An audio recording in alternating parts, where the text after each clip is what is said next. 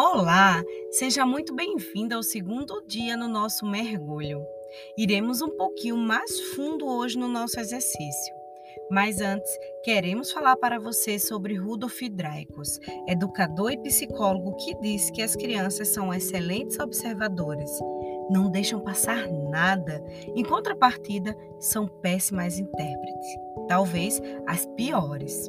Elas percebem tudo, captam tudo, mas daí a interpretar com coerência está além da sua maturidade cognitiva e emocional. Você consegue entender como essa afirmação de Draco se reflete nas suas relações? É assim que vamos construindo muitas das nossas interpretações equivocadas, que mais na frente, com a adultez, se tornam em crenças negativas e que refletem muitas vezes nas nossas relações maternais, amorosas, profissionais e de amizades. Às vezes não conseguimos expressar o que pensamos e sentimos nessas relações, e tudo isso tem ligação com a nossa criança, que observava tudo e interpretava como podia. Vou falar um pouco melhor sobre isso. Uma vez li um artigo que falava que todos dizem que a melhor fase da vida é a da criança. Mas se pararmos para pensar, quando somos crianças, somos dependentes de alguém estamos construindo nossas relações, nossas referências de afeto e somos moldados e muitas vezes silenciados e violentados em nossos quereres, porque afinal de contas somos só uma criança. O artigo falava que, de alguma forma mistificada ou romantizada, pensamos ou verbalizamos que ser criança é muito bom. Mas, na verdade, ser criança é tão ou mais difícil que ser adulto.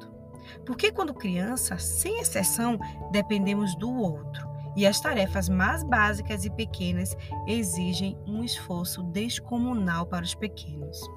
Muitas vezes, as nossas necessidades básicas são controladas pelos adultos. Coisas como sede, fome, xixi, cocô, até um abraço.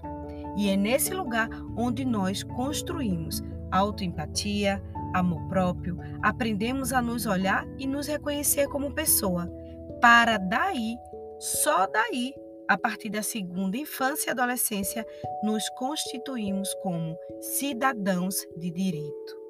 Mas o fato é que nós já somos desde que nascemos.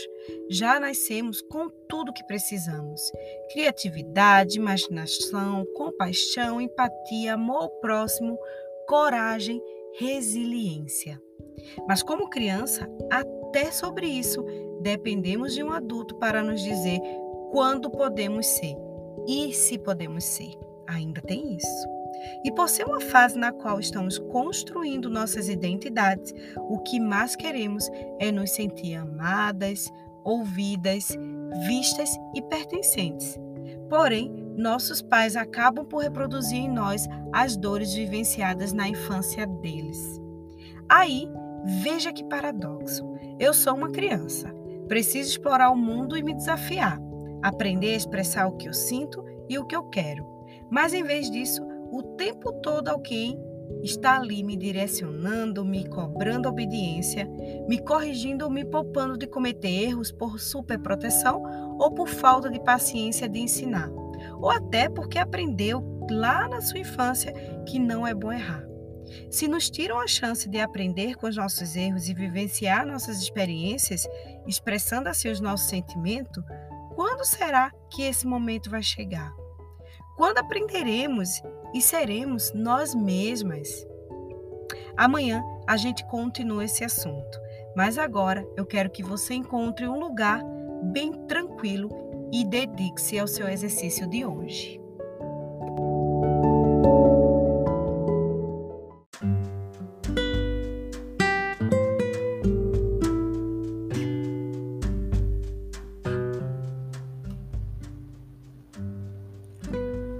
Hoje vamos nomear fatos e emoções. Esqueça as justificativas da sua mãe ou do seu pai. Ela ou ele faziam ou diziam alguma coisa que doía em você? Deixavam de fazer algo que você gostaria que fizessem? Não ajudavam com a tarefa de casa? Como você se sentia? Você apanhou? Foi comparada, ridicularizada? Foi humilhada? Se sentia deslocada na sua própria família, não reconhecida, não valorizada? Você era elogiada, encorajada? Sua mãe era ausente porque trabalhava muito? Ou porque tinha mais filhos para cuidar? Ou porque não tinha paciência para você? E o seu pai também? Não é hora de perdoar ninguém. É hora de encarar o que você sentia, como você se sentia quando sua mãe dizia na frente de todo mundo que você parecia um bicho do mato ou que ainda chupava chupeta, que era muito tímida, que o gato tinha comido sua língua, que você fazia xixi na cama. Quando te chamavam de desastrada, desatenta, boba, você teve problemas com peso ou com a fala? Sua aparência física era elogiada ou criticada? O que você ouviu sobre isso que pode ter te magoado? O que te fez sentir?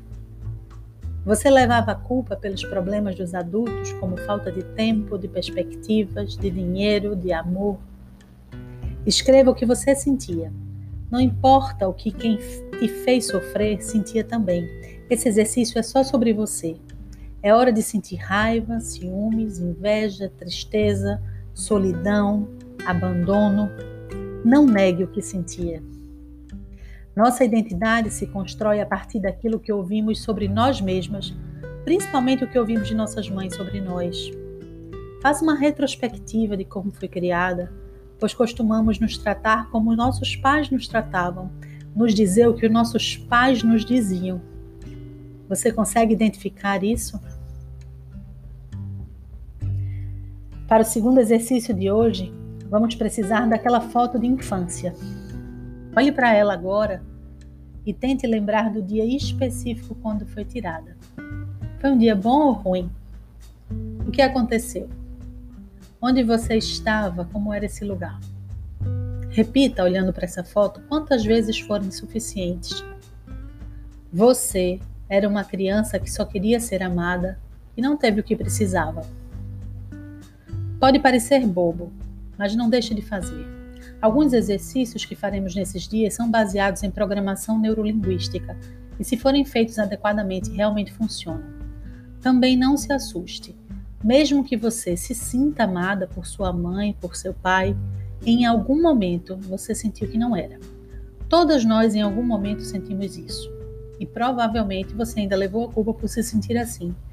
Não sou amada porque sou gorda, porque minha irmã tira notas melhores, porque sou desastrada, burra, chorona, bagunceira, egoísta, desobediente, ingrata, rebelde.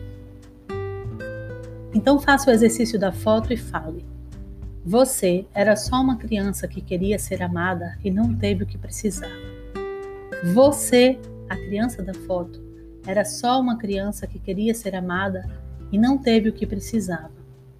Fale para a sua criança quantas vezes forem necessárias que ela era só uma criança que queria ser amada e não teve o que precisava. Deixe sua foto na cabeceira e olhe para ela todos os dias durante o nosso desafio. O grupo estará aberto para dúvidas e partilhas. Se você quiser, conta pra gente como foi para você.